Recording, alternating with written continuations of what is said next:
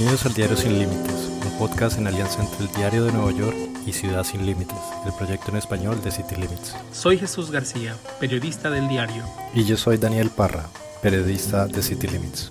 El pasado miércoles 20 de septiembre, el Pew Research Center publicó un estudio sobre las opiniones que tienen los latinos de Estados Unidos sobre el idioma español, incluidas las opiniones relacionadas con la identidad, las bromas sobre los hispanos que no hablan bien español o nada, y también el uso del spanglish, que es esta combinación de español e inglés. Uno de los hallazgos de la encuesta del Pew es que si bien la mayoría de los latinos en Estados Unidos, algo así como un 75%, dicen que hablan bien y pueden mantener una conversación en español, sin embargo, no todos los hispanos hablan español y justamente cerca de la mitad, más o menos, un 54% de ellos, dicen que han sido avergonzados por no hablar español viniendo de otros hispanos. Un grupo, digamos, cada vez mayor en las redes sociales de jóvenes que son hispanos y latinos están utilizando las redes como TikTok para oponerse a no hablar un español perfecto en un intento como de definir su identidad y su herencia bajo sus propios términos. Así que para hablar de los resultados y las tendencias tanto de los hispanos que no hablan y aquellos que lo hablan, invitamos a uno de los dos autores del informe, Mark Hugo López. ¿Cómo estás, Mark? Muy bien, muy bien. ¿Y tú, Daniel, cómo estás? Muy bien, gracias. Quería empezar si nos podrías como pintar cuáles son como las características de estos dos grupos de hispanos, de quienes dicen que hablan español y aquellos que no lo hablan hay una, uh, una brecha entre la población latina en los Estados Unidos. A un lado, los latinos que hablan español son los inmigrantes y también los niños que tienen padres que son inmigrantes, pero que nacieron en los Estados Unidos. Estos dos grupos representan la mayoría de las personas que hablan español. Al otro lado son los latinos que son de parte de la tercera generación, que nacieron aquí, con padres que nacieron aquí también.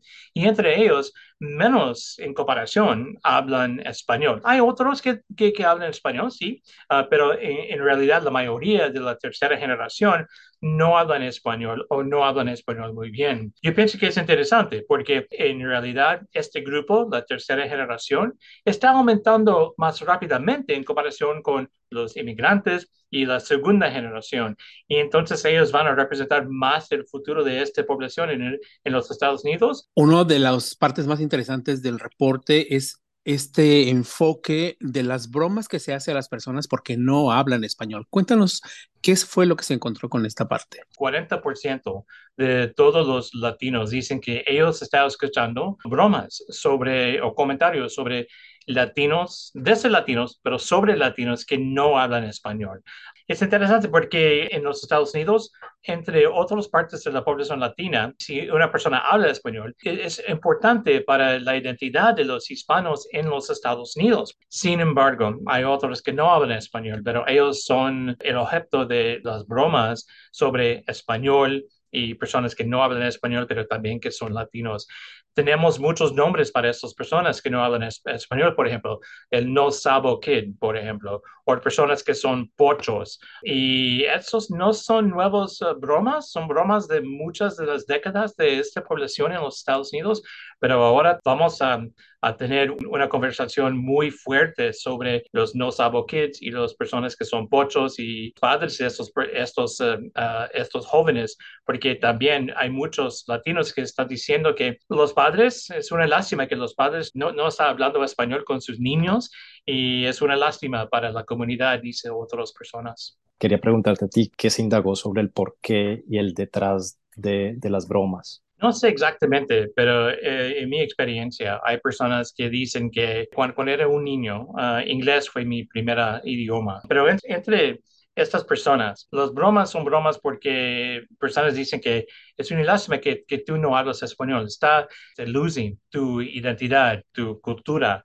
Y entonces es como una posición que es un poco chauvinistic sobre la importancia de, de español, la importancia de la cultura mexicana, en mi caso, pero estoy de los Estados Unidos, soy un estadounidense, una persona de este país y hablo español y hablo inglés, pero hablo inglés mejor en comparación con español. Ah, pero yo pienso que hay personas que piensan que español y la cultura hispana son lo mismo y si una persona está losing uh, sus, sus identidades porque no hablan español, es una lástima para la cultura, es una lástima para la persona y es es un poco problema para la comunidad, dicen otras personas. Esta opinión, por ejemplo, el hablar español o no, lleva a considerar a una persona ser latina o no, o sea, como parte de su identidad, pero difiere mucho la opinión con respecto a las personas, como comentabas al inicio, si nacieron en Estados Unidos o si son inmigrantes. Cuéntanos más sobre esta parte. Sí, Jesús, este es uno de, los resultados del informe que yo pienso que es interesante porque hay opiniones que son opuestos sobre el idioma español. A un lado, los latinos, 85%, dicen que es importante que latinos en el futuro en los Estados Unidos hablan español. Pero al otro lado, es interesante porque hoy el 78% de los latinos dicen que mm, una persona no necesita hablar español para ser un latino en los Estados Unidos. Entonces es una combinación de actitudes sobre el idioma que yo pienso que es interesante, pero en realidad ¿Cuántas personas están hablando español? Pues la mayoría de los adultos latinos hablan español, 75%. Sí, es diferente entre las generaciones, pero la mayoría están hablando español. Pero en el futuro yo pienso que vamos a ver uh, una disminución en el porcentaje de latinos que nacieron en los Estados Unidos que van a hablar español. Estamos viendo esto en los, en los resultados de datos del censo en los Estados Unidos. Por ejemplo, 55% de los latinos que nacieron en, los Estados Unidos hablan inglés, solamente inglés en sus eh, viviendas.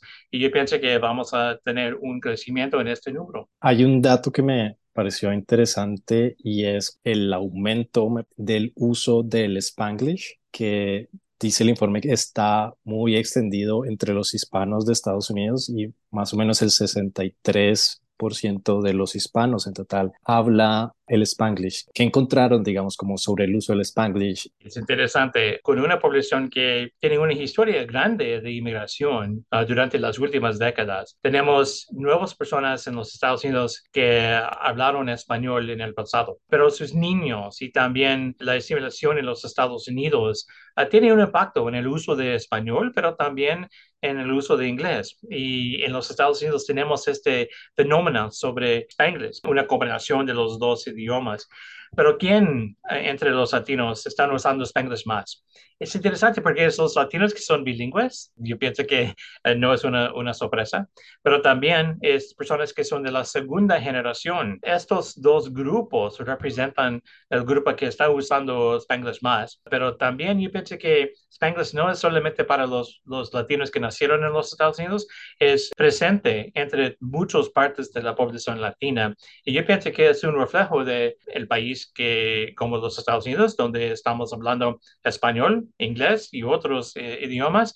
Y también es interesante que en Miami tenemos una nueva mezcla de español y inglés y hay personas que están hablando inglés como una persona con el estructura de grammar de español, pero en inglés. Ah, yo pienso que este ah, otra vez es un impacto de inmigración, un impacto de las, actitudes sobre idiomas aquí en los Estados Unidos y en realidad personas quieren usar quién es más fácil. Yo voy a hablar sobre con los, dos um, idiomas. Y entonces, I'm going to say, sí, uh, mira, español y inglés son ejemplos, es un ejemplo de Spanglish. En alianza con City Limits y el Diario de Nueva York, Facchequeado te comenta sobre desinformaciones que afectan a hispanohablantes y comunidades latinas. Quédate y escucha, porque esto está facchequeado. Soy Tamoa Calzadilla de Facchequeado. Está circulando un video que se ha hecho viral en el que supuestamente varias personas aparecen ladrando porque exigen ser reconocidos como perros. Pero esa es una desinformación. El video se grabó el 8 de septiembre de 2023 en el Folsom Europe y es un evento fetichista que se celebra en Berlín, Alemania, durante varios días. Las personas que aparecen en el video se disfrazan de perros con motivos fetichistas, como parte del programa del festival según indica su web.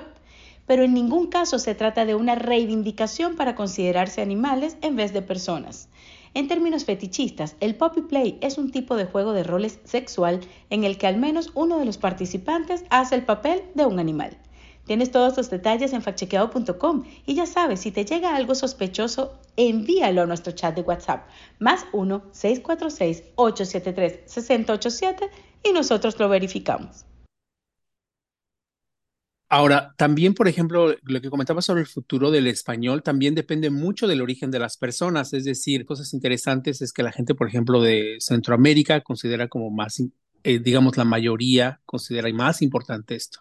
Cuéntanos más detalles sobre estos hallazgos. Sí, hay, hay, una diferencia entre los latinos de otros orígenes en América Latina. Los, los latinos que son de América Central piensan que español es más importante en comparación con otros grupos de, de los, de los latinos. Sin embargo, la mayoría de todos los otros grupos latinos dicen lo mismo, que español es muy importante para el futuro de este país.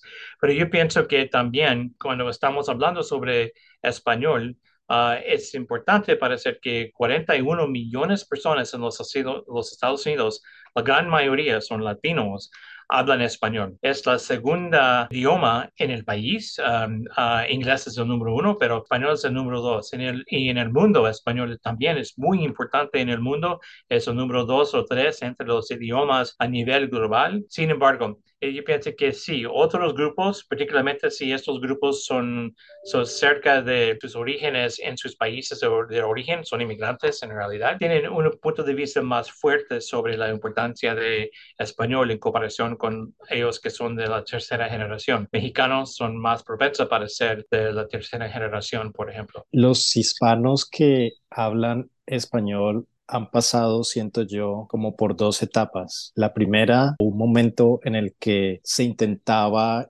inculcar que no se hablara español entre, por ejemplo, los hijos de inmigrantes, que era esta idea donde los hispanos no aprendían español de sus padres, sus padres los impulsaban a que solo hablaran en inglés o aprendieran muy bien el inglés y no practicaban español con sus padres o muy poco, digamos, lo necesario. Esa sería como un momento o una etapa y te quería preguntar si esto que estamos hablando hoy justamente, que es avergonzar o burlarse de aquellos eh, hispanos que no hablan correctamente o no hablan español por completo, es una nueva tendencia o no. Cuéntanos si esto en realidad es como una nueva tendencia o es algo que ha pasado por mucho tiempo, pero no lo habíamos quizá notado o estudiado como a profundidad, como ustedes sí lo están haciendo ahora. Sí, en realidad en el pasado, en las 50 y las 60, uh, los jóvenes de estas décadas, jóvenes latinos, no aprendieron español porque sus padres quieren que ellos solamente hablen inglés. Uh, son nuevos inmigrantes de este país o también fue un poco difícil para una persona que no habla inglés muy bien. Sí, hoy también es importante para hablar inglés, particularmente en el mercado laboral, es importante. Pues en otras partes de del país como Miami, sí, es posible que español es más importante para el mercado laboral que inglés. Sin embargo, ah, la tendencia hoy es una tendencia que los padres quieren que sus niños aprendan español porque ellos piensan que es importante. Ah, pero ¿qué tipo de español estos niños están aprendiendo? Es posible que solamente es un español de conversación, de charla, y no es un español de negocios o de las universidades. Yo pienso que este es la fenómeno de los Estados Unidos porque muchos de los niños que están en las escuelas hoy y quieren hablar español, no hay muchas oportunidades, pero hay oportunidades en la escuela secundaria, pero en la escuela primaria no, no hay mucho. Y entonces ellos sí, es posible que ellos están en un programa para bilingual education o la educación bilingüe. Sin embargo, en realidad estos programas son programas para aprender inglés pero también hablan español para aprender más sobre historia y matemáticas y todo, pero no hay clases sobre español. Entonces no tenemos muchos latinos, pues no tenemos, es posible que vamos a tener latinos aquí en los Estados Unidos que pueden hablar español, pero no pueden hablar español para negocios, para una carrera profesional y mucho más. En mi caso, por ejemplo, Um, sí, yo puedo hablar eh, español, pero más como una persona que es profesional, como en negocios, y en realidad uh, la charla es más difícil para mí, pero es porque yo tengo muchas clases en español en la universidad y después. Bueno, tu español es muy bueno. Muchas gracias, Jesús.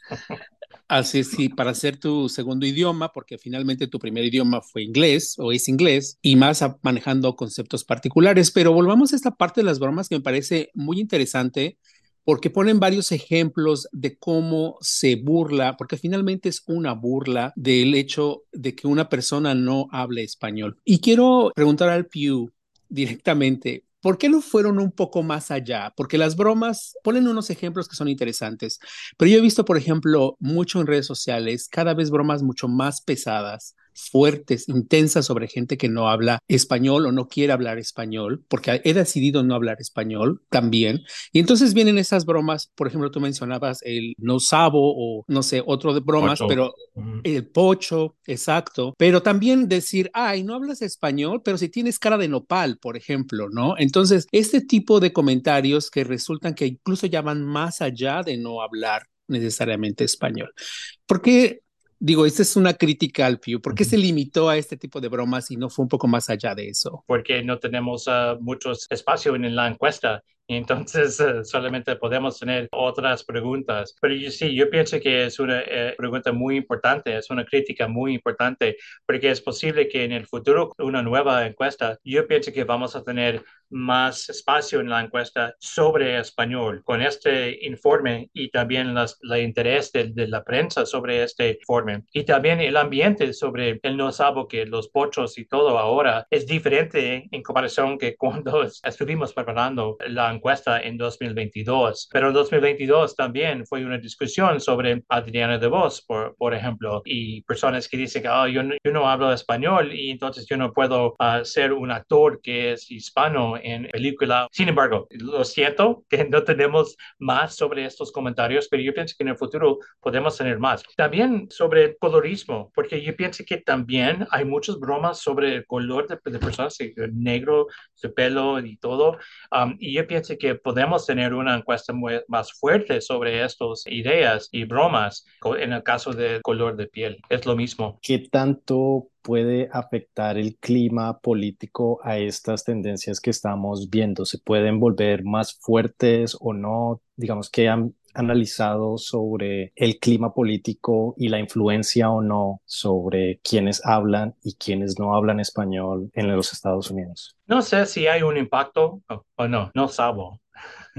no sé, no sé si hay un impacto política con este fenómeno en los Estados Unidos. Sin embargo, yo pienso que es, es posible que con la política de la identidad entre grupos como los latinos y los afroamericanos, hay personas que piensan que yo soy más latino en comparación con, con tuyo. Y entonces, porque yo soy más latino, yo soy más importante. Yo pienso que es posible que esta discusión, las bromas, comentarios eh, fuertes sobre personas que no hablan español, pueda tener un diviso entre la población latina sobre quién es latino y quién, no es latino. Y este es posible que este puede tener un impacto político porque los latinos que hablan español y dicen que pues sí, yo soy latino, pero mi identidad no es tan importante como otras personas, entonces yo no voy a, votar. Es posible que podemos tener esto, pero no sé exactamente si vamos a tener un impacto grande con este fenómeno. ¿Ustedes sienten que ha crecido el uso del spanglish? O sea, que dentro de los reportes ha crecido eh, en los últimos años y se proyecta que, bueno, crezca más, justamente por estas, eh, no porque sea malo, sino porque finalmente es, la, es una nueva, es un idioma que el, el lenguaje pues se transforma y al final, lo, lo, que está ocurriendo en Florida, ¿no? Se genera un subidioma, por así decirlo, o una nueva forma de hablar eh, inglés-español Sí, es posible que pueda tener un impacto sobre el uso de, de, Spanglish, pero también yo pienso que personas que están usando Spanglish más son los, los bilingües y también los, los latinos que nacieron aquí, pero parte, que son parte de la segunda generación. Pero es la tercera generación que es, es el futuro del grupo. ¿Vamos a tener nuevos inmigrantes en el futuro? Sí, vamos a tener uh, más personas que son parte de la segunda generación, pero el crecimiento más grande es entre la tercera generación. Estados Unidos va a ser en el futuro como los latinos en las 60 en las 60 la gran mayoría de la población latina fue las personas de la tercera generación y muchos no hablan español. Es posible que este van a ser el futuro para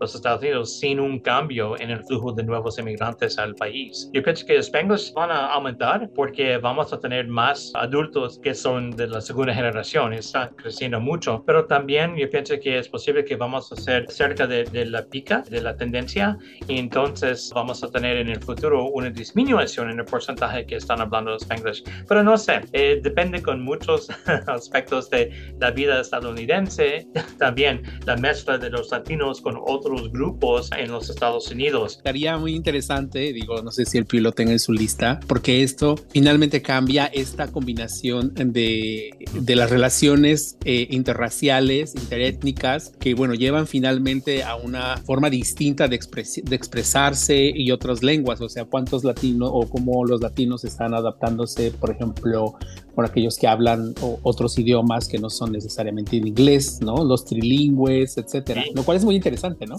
Sí, es muy, muy interesante. Pero también yo pienso que la población latina es un reflejo de sus experiencias en este país. Y este país es, en realidad es un país de inglés más que otros idiomas y con otros grupos de inmigrantes. Los otros grupos tuvimos a ver una disminución en el porcentaje que hablan el idioma de sus países de origen. Es posible que estamos viendo lo mismo con los latinos, pero es más despacio porque estamos en una época con tecnología y es más fácil para tener una conexión con español de televisión, de radio y mucho más.